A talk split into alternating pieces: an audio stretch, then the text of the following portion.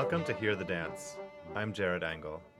In his book 30 Years, Lincoln Kirstein's New York City Ballet, Kirstein, the co founder of the company with George Balanchine, wrote about the need to present ballets that are successful and grow the audience within an institution that was, quote, frequently chided for its elitism and disdain for the commercial star system. But Balanchine, he wrote, has never played his piano in an ivory tower. He's drummed and thumped it just above sounds from the street. Time and again, he has cannily estimated appetites of the public at a particular moment. Instead of corroborating taste or catering to the already convinced, he has offered pieces ahead of the easiest consumption. In the ballet we are talking about today, Vienna Waltzes, is an example of Balanchine creating a large, popular ballet that sold out in its first four seasons, a sumptuous ballet with lots of costumes and lush romantic waltz music, and as Anna Kisselgoff wrote in her review of the premiere, is a ballet unlike any other in the City Ballet repertory. And it is beautiful in the most literal sense. At first glance, it is not very deep, yet it is anything but a minor work.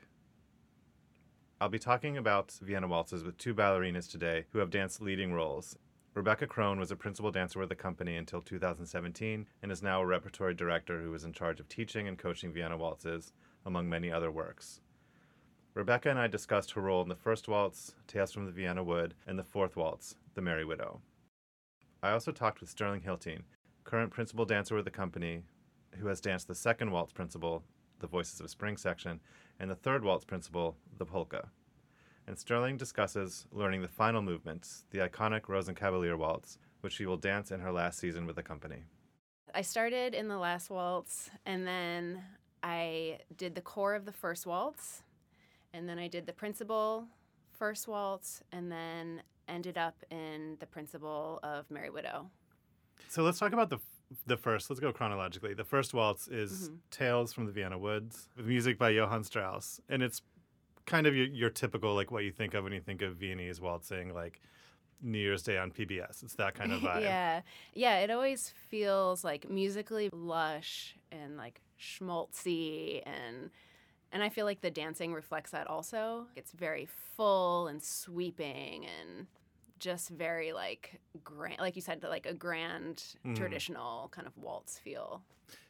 And do do you like the vibe on stage, the costumes, the sort of manners, that kind of stuff? Yeah, I mean, you know, the big pink poofy dress isn't something I would wear every day. Oh, it's not. That's not your style. it's not really my style. 21st But I Rebecca. think for that character, it's great. I mean, I always felt like, you know, if we were kind of to make up our own narrative of the part, that it was this young couple that's like in the forest, just kind of getting to know each other and, you know, having like this beautiful afternoon together.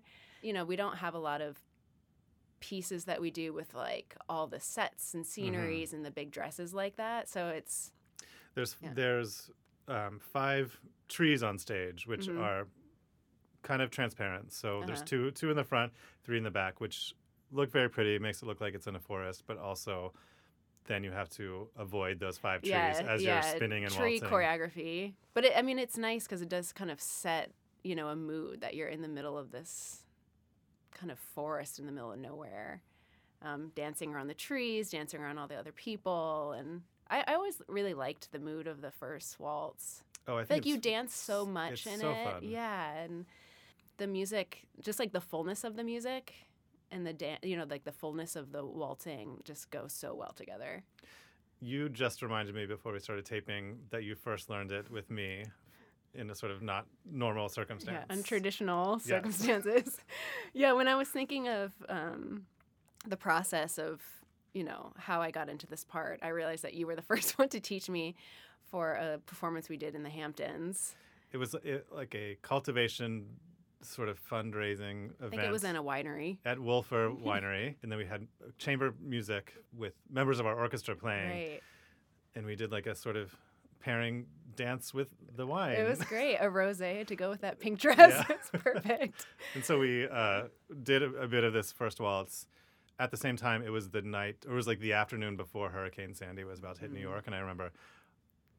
That's right. I remember it was like we didn't know if we would get home. Yeah. Yeah. And we were waltzing around, and I was looking out the windows, and the, the grapevines were like a little more than swaying. it was like going full blast. but- But then you we eventually did it together, the the proper version. Yeah, and the whole thing. But that was a nice introduction because Yeah. I felt like, okay, I've already gotten into this a little bit because it's not really.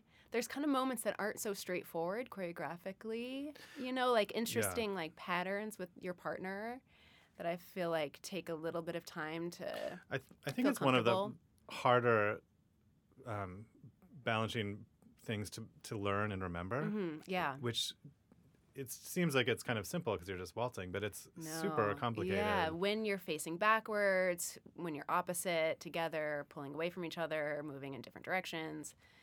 Yeah, it is. It's a. It felt very complex when I was learning it. Yeah. We were lucky enough to learn it from and work on it with Karin von Aroldingen, who was the original Yeah. first waltz uh, woman. hmm And you were quite close with Karin. Yeah, I feel like I was, lu- yeah, lucky enough to get to work with her a lot on um, a lot of ballets that were made on her.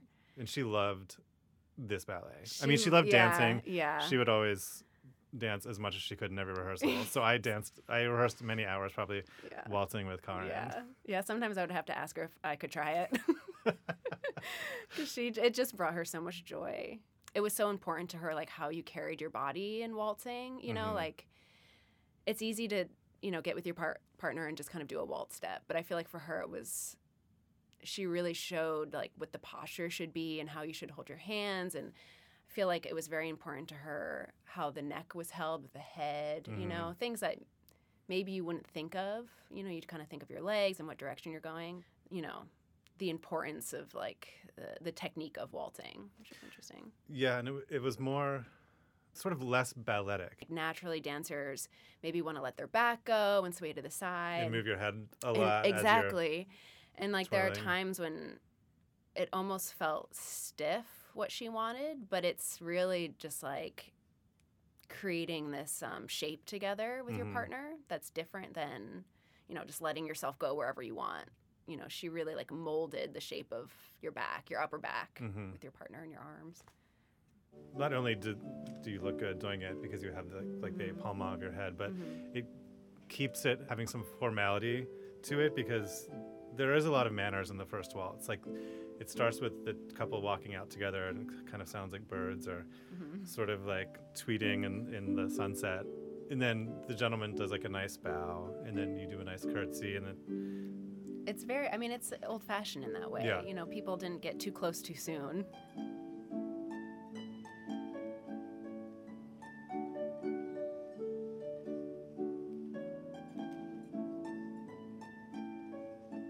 actually it starts with they it's like you almost get close and then three other couples come in and inter- interrupt you and then you start sort of playing around with the trees and playing Yeah. hide and seek or It just seems like a gathering of that are out to enjoy like a sunny day in the forest. It's a, it's a lot of people on stage, Yeah. and the men are wearing these um, sort of regimental yeah, and little costumes, mustaches and they have yeah they have mustaches, that hopefully stay on the whole time. and then all of the women have the big poofy Yeah, big pink. pink pink yeah, dresses. Yeah. And honestly, the music kind of tells you what you should be feeling. The music starts out slow, and it gets Yeah. bigger and bigger yeah, and bigger. it builds. It builds, and the movement builds, the choreography builds to match that. I mean, it's just it's like like all of Balanchine's work. It's pretty much a perfect match. hmm Like there's not much beyond dancing the music that you need. Yeah.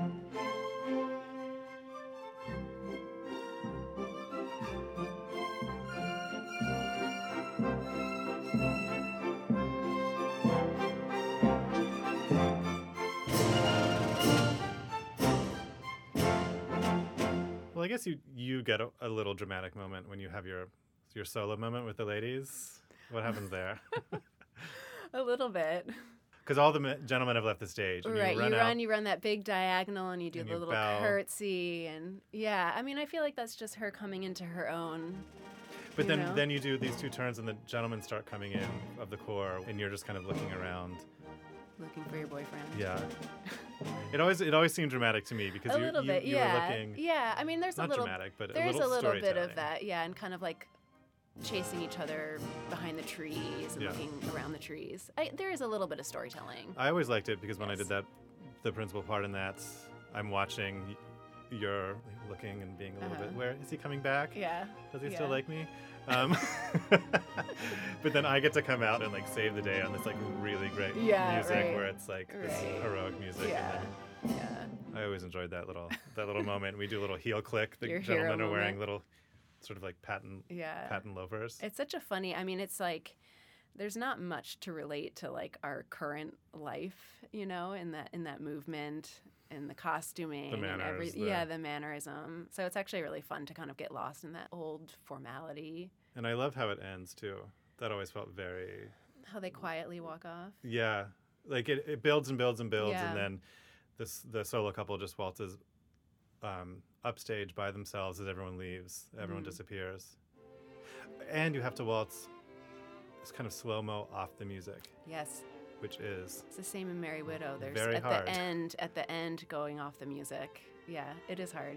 yeah. It feels like you're like wearing stilts or It's something. like it goes against everything that's been trained into us as dancers. yeah, yeah. Yeah.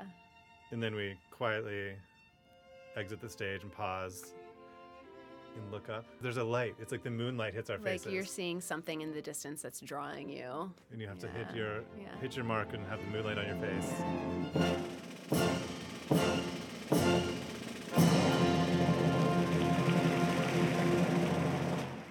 A little dramatic. I mean, you're right. It, there is some. There is, I would say, a subtle drama in Yeah. the first. And also, I feel like yeah, Karin was so she was such a class act. Yeah. And I think in most ballets, she would always want you to be sort of sometimes less than other people wanted, but wanted more style and more yeah. presentation Yeah. of the upper body. And I just picture her in almost showing anything, but such use of the upper body that was so yeah, and she. I remember she would tell me a lot. You know, if the choreography on the bottom for the legs and feet was intricate or, or busy in a way, then the upper body should be quiet. You know, Mm. to kind of highlight like what are we supposed to be seeing? Is it the legs or Uh-huh. is it the upper body? So yeah, she always made a point of saying, you know, like at this moment, there's a lot going on with the lower half of your body. So the, the top is just quiet. Let them Mm. see, you know, what you're doing down there. Like don't distract. Like we were saying with waltzing, how dancers you want to move and bend and do all these things. It's hard to quiet one part of your body and not the other. hmm You know, it's hard to like separate into two separate uh, feelings. But it, it's a really intelligent way, I think, to approach things. I guess that's why they, in ballet class they make us do like sharp things in the bottom that are fast or something, and then you have to do like slow mo arms. sometimes yeah, at the same really, time. really fast rendezvous with reverse slow arm on top. You've also done the principal ballerina role in the fourth movement of Vienna, uh, the Merry Widow section, which you briefly mentioned earlier. That's right. Um, total mood change. from total, First Waltz? total mood change, totally different character. I actually kind of feel like it's almost more of a character role to me, or there's more. To me, there's more acting in Merry Mhm. Widow than First Waltz. First Waltz seems very kind of just like natural, and Merry Widow, I feel like you really kind of need to become someone different, a little bit more of a defined character. What was your story, or what story was given to you? Who taught it to you? What, what was Um, your like approach to that? Karin also taught that. She did. Uh, it was made on Kay Mazzo and Peter Martins, and then Mhm. Karin shortly after went into Merry Widow. So she's done both First and Merry Widow. Oh, that was her best birthday ever. Remember that story? Oh, in Saratoga. when she was I think she was turning 40 well she was turning something and she had switched to the Merry Widow role hmm and Kyra Nichols was doing the That's first right. waltz That's right. and then Kira went out and was injured or something Uh, the day of and there was um, she, it was impossible to teach the first waltz because it's so complicated Karin got right in there. so Karin got to do first waltz and Merry Widow and she was like it was the best birthday She loved ever telling that story, and I can just see her being so thrilled. yeah she would have done all of Yeah, them She- yeah. Yeah, I love so that. great. But I always felt like that part is very self-assured, very wealthy, um, like this this wealthy, confident woman, and she doesn't need anyone, Mhm. but there's someone that you know she finds interesting, that she chooses to spend her time with Mhm. in this dance. That's kind of how I approached it. what's it uses Franz Lehar music. I don't know if it's from the operetta Merry Widow or it was added to some version of Merry Widow. This particular piece, I've never seen the Merry Widow, and I just looked up what the story was. And in the story, she's a wealthy widow that the government of whatever small principality she's living in is trying to get her to marry someone that lives in that principality Hmm. so that her money stays in this poor Oh principality. wow! so it's a story driven by sort of like wanting to keep to. tax dollars in some Balkan principality. That's really funny. How does it start? What is your, your entrance? like Well, this there's this big, like, kind of overture of music, you know, but you don't see anything on stage yet. It's dark. Oh, and it's a great, it's and a great it's set. The yeah, set is changing. like these cafe tables come out. There's waiters, and then by the time the lights come up, there's already a whole circle of um, couples on stage ready to start waltzing.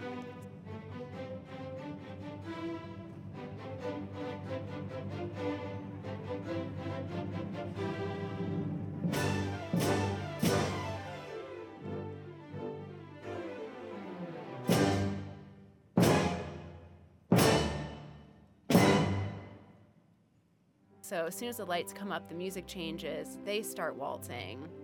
And then slowly, the gentleman who I always, you know, he's like, looks like an ex military general or Mhm. something like that, kind of slowly joins the party. You know, he's just kind of looking around, seeing who's there. I always feel like he he doesn't really find any anyone up to snuff. No one looks that interesting for him, so he, mm-hmm. you know, kind of strolls right through the circle of waltzing people. At the same time, she, the Merry Widow, slowly walks in from the back corner. And it's just kind of like this whole mood change. As soon as she comes on stage, it's like a whole different a whole different thing, a whole different environment. He kind of senses her. He he turns around like he just feels this presence, like this amazing presence that's just entered and she's got this big hat and this Mhm. feather boa. You know, she's like undoubtedly like the most glamorous woman Mhm. on the stage at this moment. And everyone is going is going for her. Because yes, the, the gentlemen of the yes, court ballet come up and try yes, they. to fight over her. That's right. well. Someone tries to kiss her. Someone else comes in, steals the hand kiss. Tries to steal the hand kiss. She is not concerned with them at all, you know. And then they see each other, and I think you know immediately they recognize something special in each other, Mhm. and they slowly kind of get together. And like the first waltz, he bows. A hand is raised. He kisses the hand, and it starts this whole thing.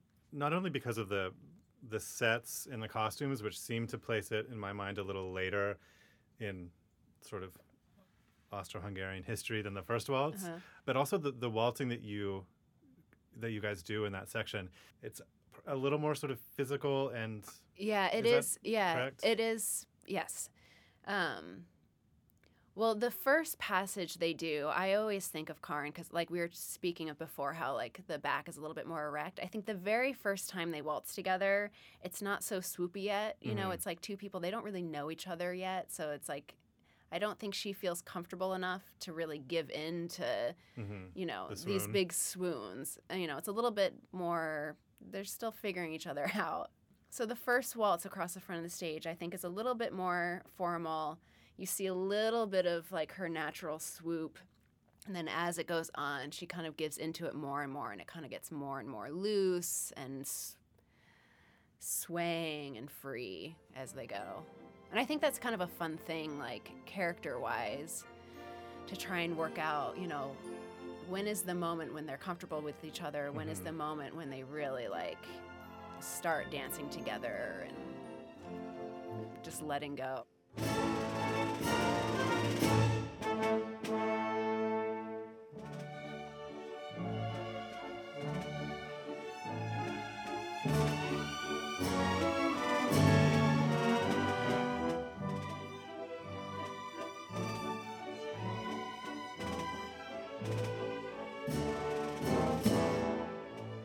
And then there's this moment where he kind of comes in as if he's going to take her to start waltzing, and she just slips right out of his arms. You know, she's Mm. kind of like, no, thank you, not yet. You know, I'm not, you know, just playing a little hard to get. Yeah.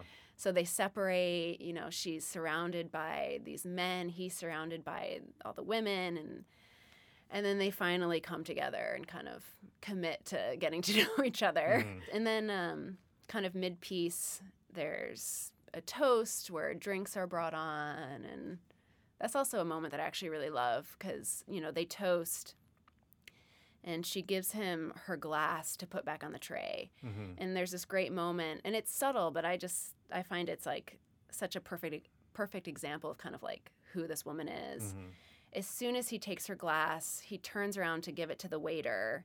With his back turned, she just walks away from him. She doesn't even wait for him Mm. To see like where she's going. His back is turned. She kind of looks and she just leaves.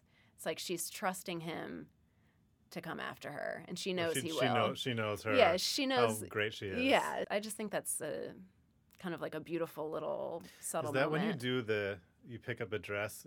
There's a very stylized, yes, sort of yes. very evocative, seductive Yeah. moment. Yeah.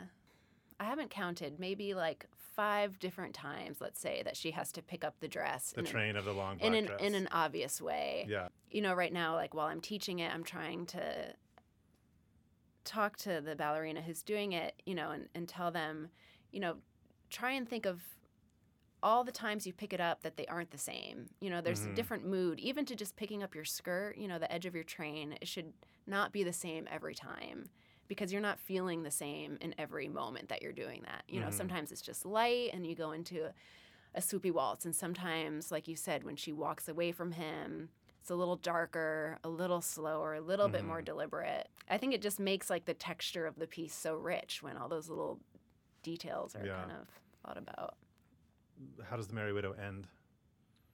Oh, in this great fast waltz. Oh, it, it ends with so much energy. So there is a moment of quiet where the music kind of like dies down, and we kind of go back to the be- beginning where the gentleman, you know, takes like a respectful bow. She raises her hand. He goes in for the kiss, just like the beginning. But then all of a sudden, it's just like the music pops, and they go into this pose, and it just sets off this series of fast waltzing, fast spinning, and then they pull away from each other and this like kind of very dramatic moment, and then they come in the last moment as if they're gonna kiss. They don't kiss, but they come very close, and, and the lights just go out. Oh, they don't kiss? No, Oh. No. But it, does it end with it, it's in silhouette? yeah, they come. You're you're like face to face, and Face she's looking up into his face, and they're kind of wrapped up each, in each other. It's they don't actually kiss, but it's I think it's to give the illusion that they come in for this passionate moment. Yeah. Embrace. It's very like ending of like a MGM old yeah, Hollywood totally, movie. totally. totally. Yeah, yeah. It's super- great. It's a wonderful ed- ending. Yeah. Thank you for joining me on uh, on the podcast and talking about Vienna. It was my pleasure, Jared. Thanks for having me. Old waltz partners. Yep.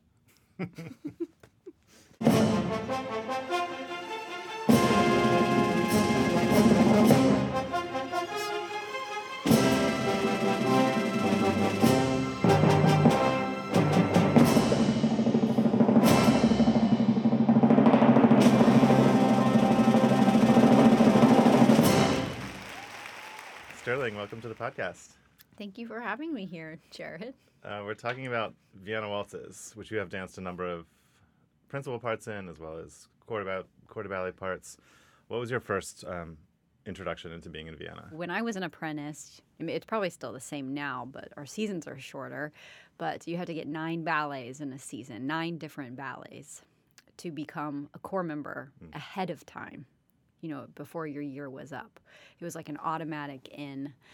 And I understudied the second waltz, the corps girls in the second waltz. And the girl who I understudied, their, their opposite got injured. So I understudied the one on the other side of the stage. I knew there wasn't an understudy for that individual any longer. So I went into the office and I said, I could turn it around. If you want to put me in, I'll do it. Like, put me in, coach. um, and I, I knew it was going to be my ninth ballet, and Rosemary looked at me and she knew. I thought maybe I would sneak it in, but she was like, "That would be your ninth ballet, so I just have to ask Peter for permission before I put you in." That's Rosemary Dunleavy, who is in, basically in charge of the corps de ballet and teaches everything. Everything, yes, and um, and there you can't get anything past her. She she knows everything. Yeah. and um, so I got a call, or I was told a little later that day, you're on. So then I said, okay, gosh, now I have to reverse everything. So now I have, so I was a little nervous. but you Um, got it. I got it. in the in the and I got my ninth ballet. So, nice. so it's dear to my heart in that sense. And so it's interesting that it will be one of the last things that I dance in my, you know, of my repertory. because you um, are uh, retiring from the New York City Ballet stage this. December. yes. Oh, nice. so it's special that I that's starting with part of Vienna. the season. That's yeah. a nice, Yeah. a nice circle. Yes. Um, and then, what was the first principal role you did in Vienna? The first principal role I did was the polka.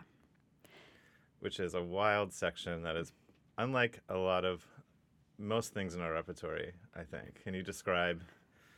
First of all, can you describe what you guys are wearing and how you come out on stage and greet the audience? Absolutely. We come out and we are in these beautiful corsets with a lot of frills, uh, very short frills. It's sort of a tutu, but um, not exactly either. It's somewhere in the middle of a little skirt and a tutu. And your partners, they have these big curly wigs that.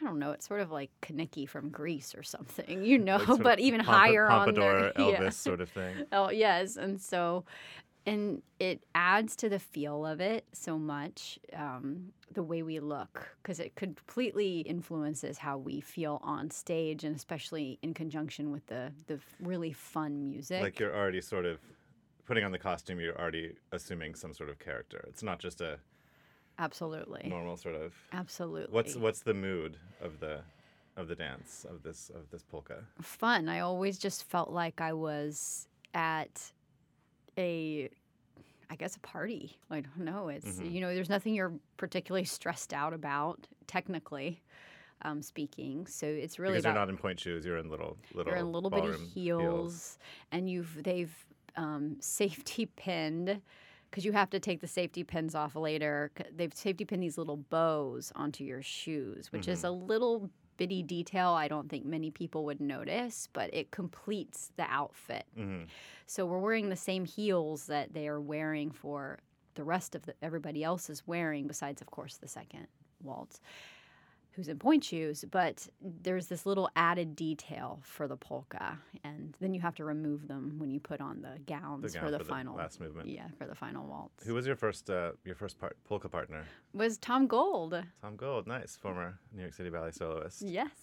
And you learned it from Sally Sara Leland, Mhm. who was the original polka ballerina. What was that like? Do you remember what she said about it, or what she wanted, or I think when you work with all these re- repertory directors, something that you start to know them very well, right? And it became very clear. It comes becomes very clear which roles and which sections of ballets or which ballets they hold dearest. Mhm.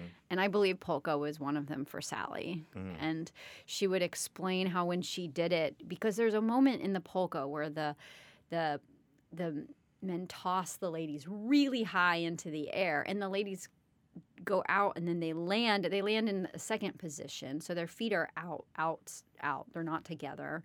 And but they Sally wanted us to be tossed so far. So you're landing in these little bitty heels. and the men the men are not catching you; they're just, ch- they're just- chucking you forward. Yes, and you just land in second position.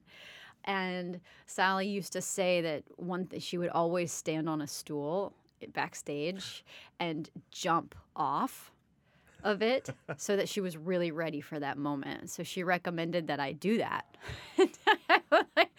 This is not a little footstool. This is like hip high, yes, a hip sort of like kitchen counter ex- stool. exactly. That's quite a jump, and then landing in heels too. And be. landing in heels. Did yeah. you practice it backstage? I tried, but I felt a little funny. I was more afraid that in the middle of the first waltz, like I would jump off a stool and um, Oh, they- maybe it would fall backwards behind me, they- and I so I was always a little. The audience would hear a big crash. of yeah exactly. backstage. So I was like maybe I should just keep jumping as high as I can on my own to be to be Oh, ready funny. for it. Um, I guess It- I could have done it in the intermission, but It does seem a bit like Sally's personality, though, because it's kind of it's fun, it's funny, it's kind of, over the top in the Yeah. best of ways. but not like not coarse. No, You know what I mean? in a completely delightful way. Yeah. It's kind of full of little jokes and stuff too. Mhm. It seems like you have a nice rapport between the, you and your partner. hmm There's a part where the the men walk around, and it's like everybody pretends they have binoculars. At one point, Oh, that's how it ends. yes, The men are like searching the floor with binoculars for something, and probably what they finally land upon is that little bow on your shoe. maybe because And then they take their binoculars up your legs, up to your mm-hmm. face, and then you swat them away and they fall exactly because all the ladies are fanning themselves, after all the exertion. waiting for them to find whatever they're looking for. I guess. after the exertion of polkaing. yes. But it's really fa- it always it looks a little bit on the edge these polkas because it's you guys are going around each other sort of chasse galloping polka polkaing so fast and turning so fast the four couples. and trying to lift our knees as high as we can in between each polka, Uh-huh. which adds to the look of it, and was very, very, very much stressed by by Sally to lift your knees as high as you could. hmm It's just a whole lot of fun. Yeah, and it's and it's a, a mood change too because it comes after the first waltz, which is very lush and romantic, and then the second waltz, which we'll talk about, which is in pointe shoes and a little more balletic, Mhm. and then is it is it after the ballet one? It's after the ballet one. It's th- the third. Yeah. So it's the it's the middle middle of the piece. It's like a bit of a Lighthearted m- middle moment. yeah, a little like change of change of pace hmm before the the piece goes to its conclusion.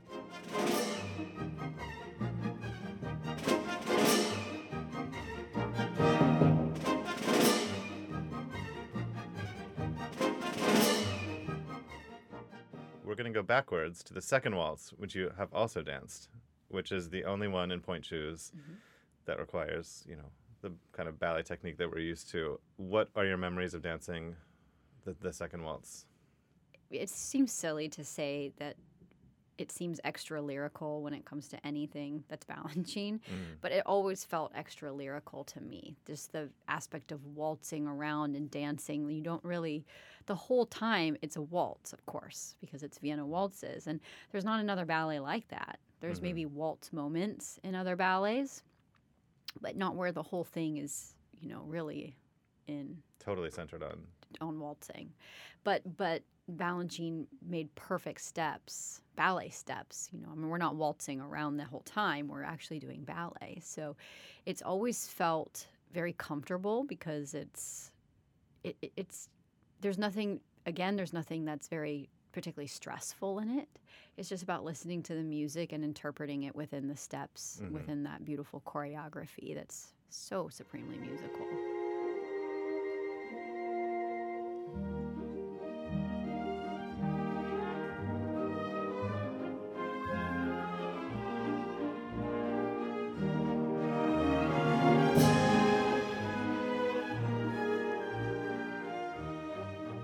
And it transitions from the five trees and the sort of muted moonlight of the first waltz, and then the front two trees come up, so you have a little bit more stage space. I think the mm-hmm. light the lights brighten a little bit. Yes. That's funny you say that it, nothing was particularly stressful because I always felt like sort of bad for the second movement because I'm like everyone else is just waltzing. We're not doing double tours or pirouettes. We don't, you know, I think which that- is hard. I think but it's, a little harder for them for the guy, for the guy than the the girl. second.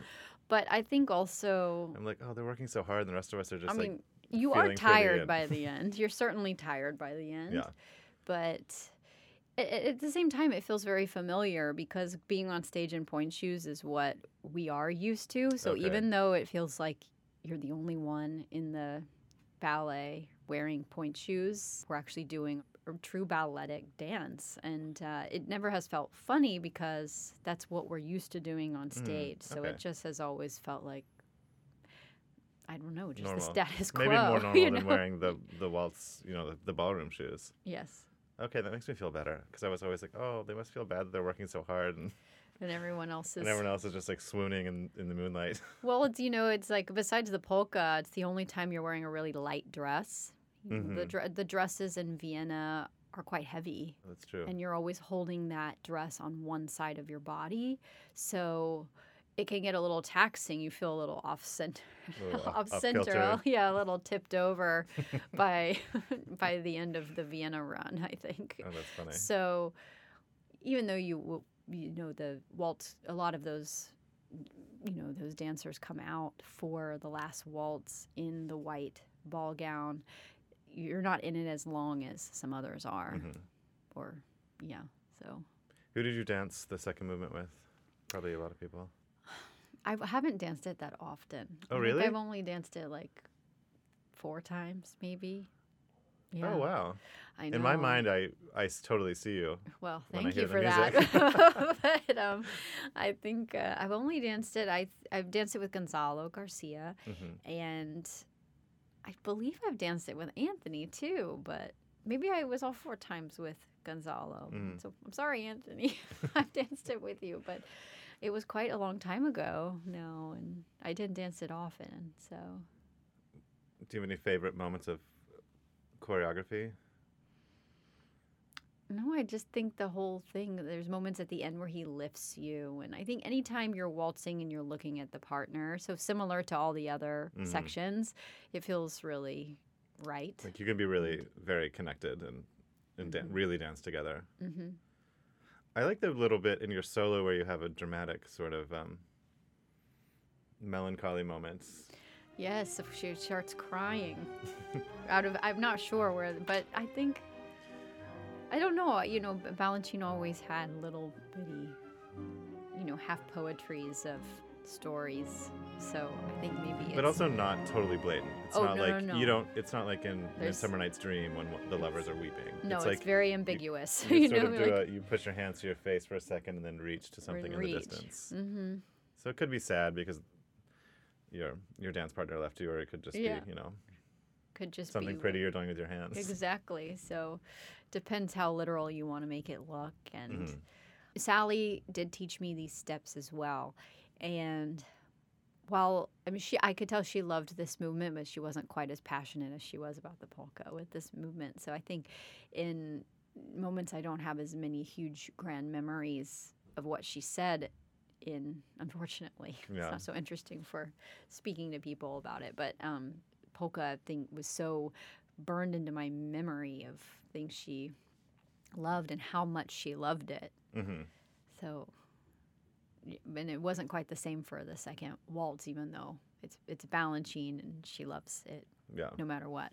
What is the costume like? The costume, and that's something I want to talk about that I don't know if you've mentioned before yet or in this podcast is this was Karinska's very last work for Balanchine. So Vienna was 1977 and she and Balanchine passed away in 1983, of course, but this was her last work and Balanchine really, you know, said that 50% of his ballet successes were when she made the costumes. hmm And so I think the costumes are very interesting for Vienna because you get, a, of course, you have the dresses in the first, the fourth, and then, course, the fifth. But then you have in the second waltz, you have a really sort of, maybe you can help me out, but it's, it is a corset, but then you have the billowing um, of fabric over the corset. Sort of like peasant- very, peasant-y very blouse. Aust- Austrian. And the corsets in the second waltz are stretchy, which is irregular Mhm. for, uh, or at least they always felt stretchy to me. They didn't feel as tight as some costumes So it's not like a strict tutu bodice where you feel very sort of constricted. yeah, it was more of a. There was more give to it. A sort of. there's and a it- it was- softness to it when you look at it because Mhm. it has a little bit of you know puffy material and a little puffy sleeve, puffy puffy sleeves and then you also have a puff that's separate from the costume that you put on your arm um, so always when you're putting on those costumes i always call them puff pieces because i have to remember to put the separate puff on to my fore or, or what's up here bicep, Bicep. like by your bicep Mhm. um, and and even like the polka is the polka costumes are very very similar to what western symphony in some senses Oh, um, yeah. that bodice that is almost like a true is really a true corset Mhm. uh, even the skirt is a little similar to western Yeah. just shaped differently And the second movement has a is that a romantic tutu? Is that length, sort Uh-huh. of knee length, knee le- length sugar plum and- length or something? Mhm. Yeah sugar plum length but but very beautiful and light. But it's not like a heavy hmm a heavy skirt. Like there's a lot of movement Yeah, and wooded while you're spinning. like wood colors, greens, maroons, browns. It's still yeah, you're still very much in the forest in this dance. You're little Yes. dancing forest people. Yes, exactly. I think that that's like you don't seem human in this one. You Oh, know, you're like so much of Vienna is like about humanity in nature, perhaps, or Uh-huh. in in a ball situation Yeah. by the end, or in a social situation. That you know, this has a whole social aspect that is not human. It's it's just dancing. Yeah. There's no social aspect, in fact, other than you camaraderie. You know, Yeah. this the way you're looking at. It doesn't have like the sort of ballroom manners that the other the other sections have. Yeah, and polka's somewhere in the middle. You know, you have the social aspect. You, I definitely didn't feel like I was, you know, like a, a nymph or a sylph or something like Yeah. I would in the second movement, but the second waltz. But you, there was still something sort of fantasy about it. Before Yeah. going back to the Merry Widow, which is very They, Very the polka, human. The polka people always remind me of like the most fun party crashers. yeah, yeah, totally. they just come in and just like liven up this whatever whatever place they're in just with crazy antics and spinning around. yes. And also the way the men are dressed, for some reason, always reminds me of the cartoon like Mr. Toad. Yeah, it's Mr. true. Toad's Wild Ride. It's true. I mean, I wanted to say cartoon before, but I didn't really want to say that because, but it is sort of. It is. It's very animated, yeah. right? Um, this polka that we're talking about. Yeah. And it'd be like super theatrical, like you're sort of playing to the audience a bit Yeah. more versus the especially the first the first waltz in the forest and the merry widow it's very much about the internal relationship of the waltzers together Mm-hmm. Creating the environment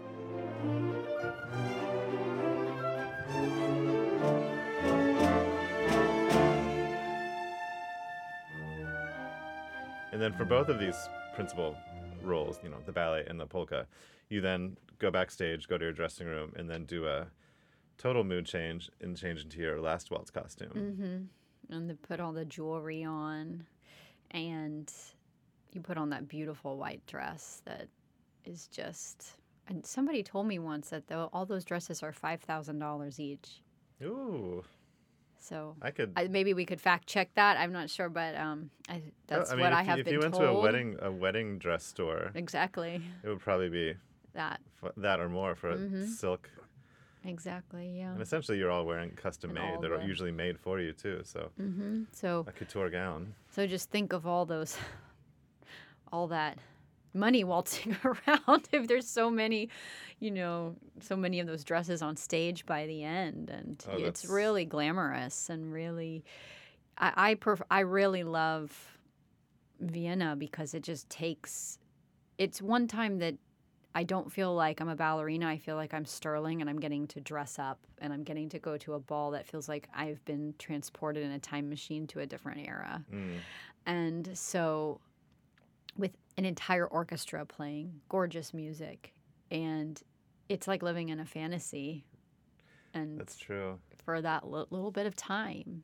there's something about the finale when we're all just in waltzing in whatever circle you're in wherever you are on stage um, that it does feel very personal it feels like it's like your own personal orchestra for like you said like your sort of fantasy hmm I never, I never thought of that, but it does feel like, oh, this is all happening for me, and I'm so lucky. Yeah, it's just sort of, yeah. Which not, it doesn't, you know, dancing. We're so lucky to dance to our wonderful orchestra, but it doesn't always feel like it's just for you. But something about Yeah. Vienna, it feels like you're, you feel very privileged to to be able to, Very to waltz to that music at the end, Very privileged. and, it looks so good and looks so rich too. At the same it, time. it does and it does it, it feels like you've sort of it's like a time machine moment where you feel like everything you're doing is has been done before by others that were before you and i'm not talking about other dancers i'm talking Mhm. about you know 100 years ago or what you know That's true. it's it's it's being like being transported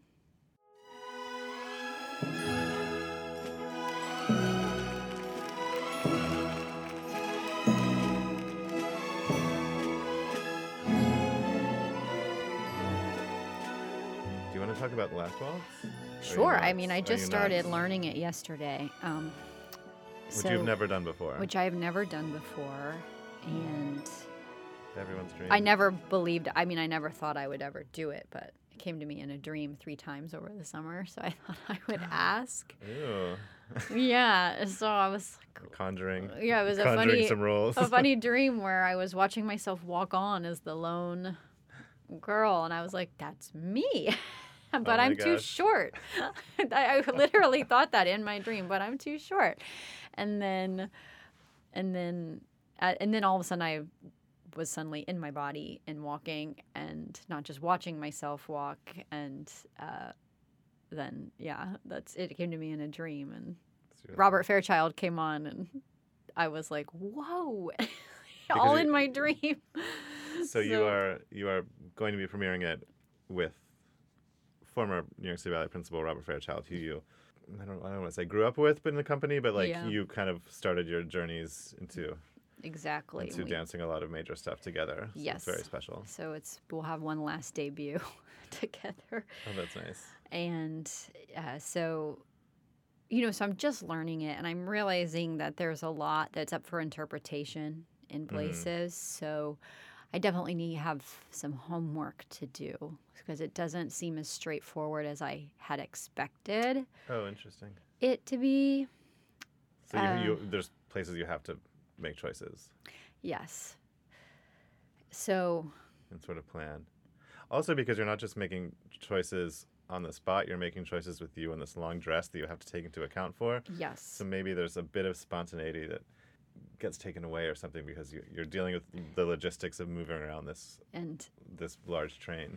yes, and I hate to say it, but I was a bit dismayed at how difficult that dress was to maneuver yesterday in my first rehearsal. I was like, "Oh, my Oh. goodness, I'm gonna have to practice this a lot to know exactly where to grab." Yeah, it's half the battle, I think, with that. Yes, because there were moments I was just stepping on it and I Mm. could not. Or, you know, the worst nightmare is if your heel gets stuck in one of the ruffles in the bottom. If the ruffle rips and then your heel gets stuck in it, then you really are in trouble. So I have some, I have some, some work ahead of me, that's for sure. And we're only doing one show, so I don't want to feel frustrated that I didn't take the time to figure out the dress because I don't want to be distracted at all Yeah.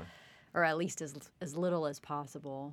I think I'll always be distracted a bit by that dress. I think probably everyone who does it is because I've asked Maria Kowroski about it and stuff, but Oh yeah. she says the dress is tough. Who? Uh, what videos are you watching? Are you are you Well, looking at specific people that are inspiring you? I haven't yet, but I'm real because I've Do you been like do norm- concentrating on things that are I've been dancing right now. Do you normally do that with when you're doing ballets, I do. new ballets, I really like it's new ballets for sure, and especially a new ballet where or new old Balanchine ballets or Robbins ballets? We should say. hmm Especially ballets where you're not, it's not about ballet. It's about what you're presenting to the audience on a different level than just pointing your feet Mhm. and or doing a Like turn the, perfume or a the- jump. You know, the, it's the sort of X factor stuff. yeah, it's the the essence of Mhm. of what you want it to, of what you want to convey, and so and those always take more homework than the ones where you are nervous about your fouettes. so Mm. um, they take a lot more homework. So something like some something like La Sonnambula, for example, they've in I think Vienna Last Waltz will be similar. That you really have to know where you want to be. You want to know your timing perfectly Mhm.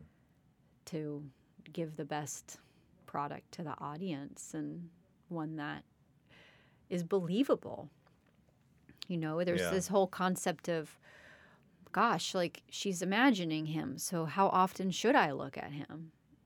You know, how often should I make eye contact with my partner? And I'm Oh, really the- fresh with this partner- movement, and I've never yeah. thought about it because I never thought I would do it. So I've the partner never comes, analyzed the partner comes in and out, now. and you yeah you do have to make choices about where to look and what that conveys. And when when's the first time to look at him? When when's that the most meaningful? And but then I'm only having one show with Robbie, so I'm like, maybe I'll just look at him the whole time and not even care.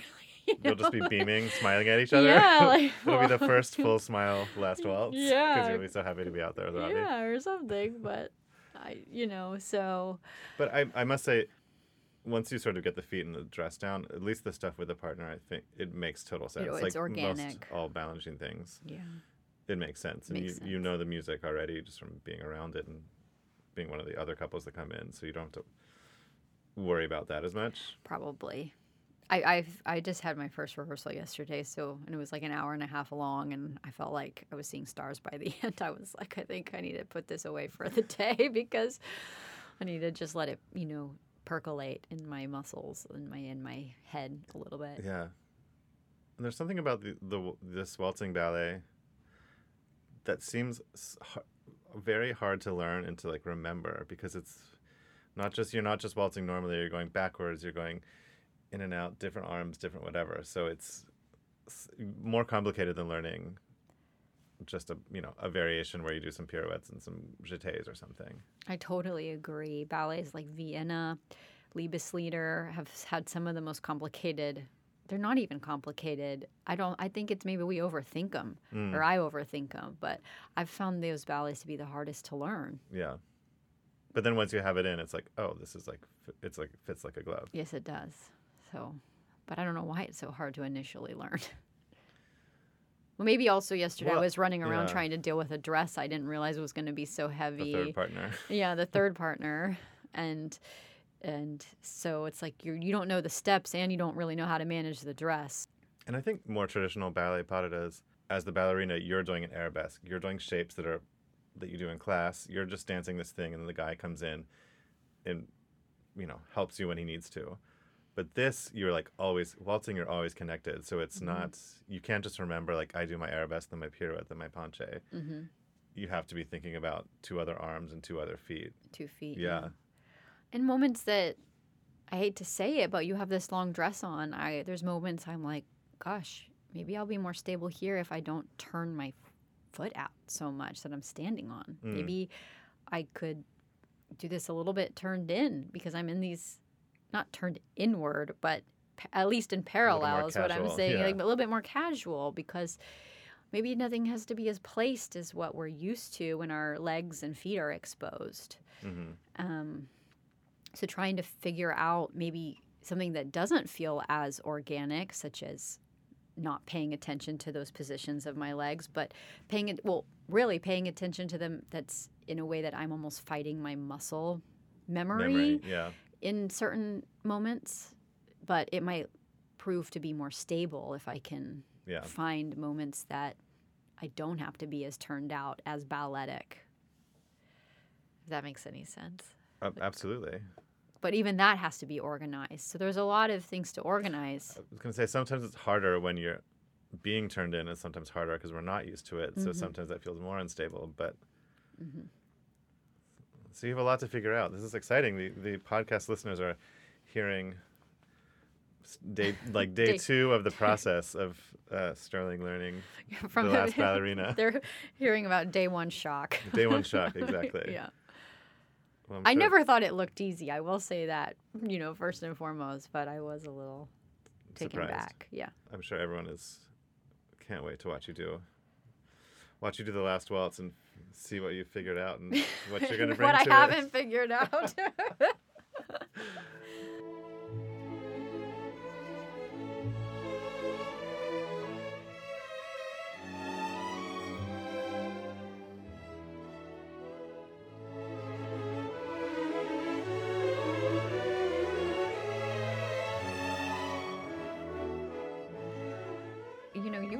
last waltz a lot, so do you have any tips?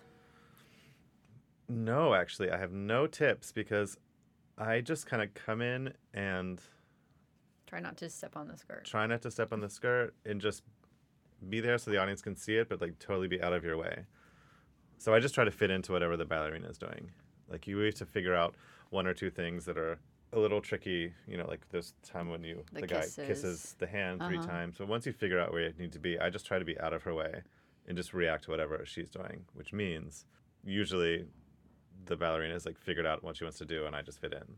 Mhm. So meaning I can't help you. Sorry. okay. I wish I could. If I think of anything, I'll tell you. But okay, thanks. just like tell Robbie to wet his gloves so there's a little traction on the dress. okay, that's, that's a good one. that's what we do in Liebeslieder. Yeah. The men will put water on their gloves so they're not slipping on the satin Yeah. bodices. I think that's Um, the last thing we will dance together. Liebeslieder, right? Probably. Yeah. Oh, the That's a best. special one. The best. The really best. special. So, so you are um, retiring from the stage. Your last ballet is Nutcracker. Yes. Was that on purpose or just sort It of? was on purpose. Oh, really? Yeah, I love Nutcracker, and I love that pas de deux.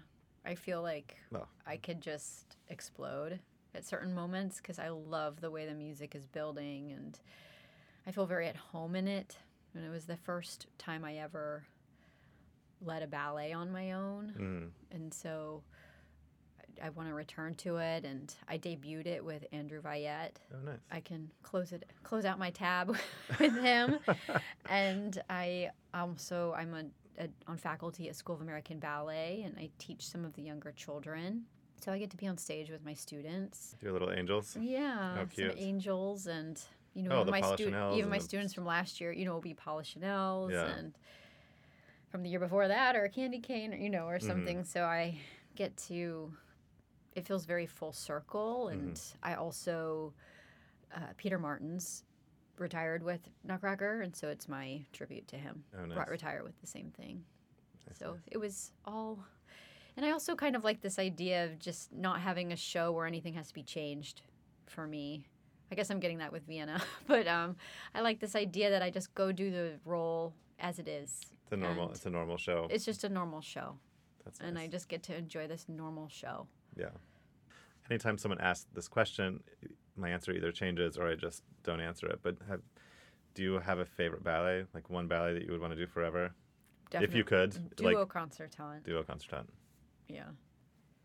I love duo. I love the whole atmosphere that is the environment that is created of just the four people on stage and uh, especially starting the first movement while you're just you're just enjoying hmm you know two other people who are incredible dan- like sorry incredible at their craft and it's inspiring to, To listen to them- listen right before the you dance to the pianist and the violinist. Absolutely. Yeah. And it's not particularly taxing, so I think I could dance it forever. or at least for a very long time. You do feel accomplished afterwards. yes. Yeah. Yeah, very accomplished. Very fulfilled. Very artistically nourished. I was gonna be like, anything else you want to say about your career? Oh my god, that's terrible. it's like my obituary. No, I just will say I will certainly miss dancing with you, Jerry. oh, absolutely. I think mine would be Liebeslieder forever. Forever. And I feel like you could actually do It forever. Almost. we could do, you know, Liebeslieder at 70 and do like at least one of the first potted or the opening section The or birds. something. the birds. exactly. in our in our retirement Yeah. villa. Or- yes, exactly. A tropical villa. yeah. Yes, definitely. oh my god. Well, thank you so much. Yeah, thank you, Jared. And- thank you for inviting me. Good luck for Vienna Waltzes this season. Yeah. Thank you.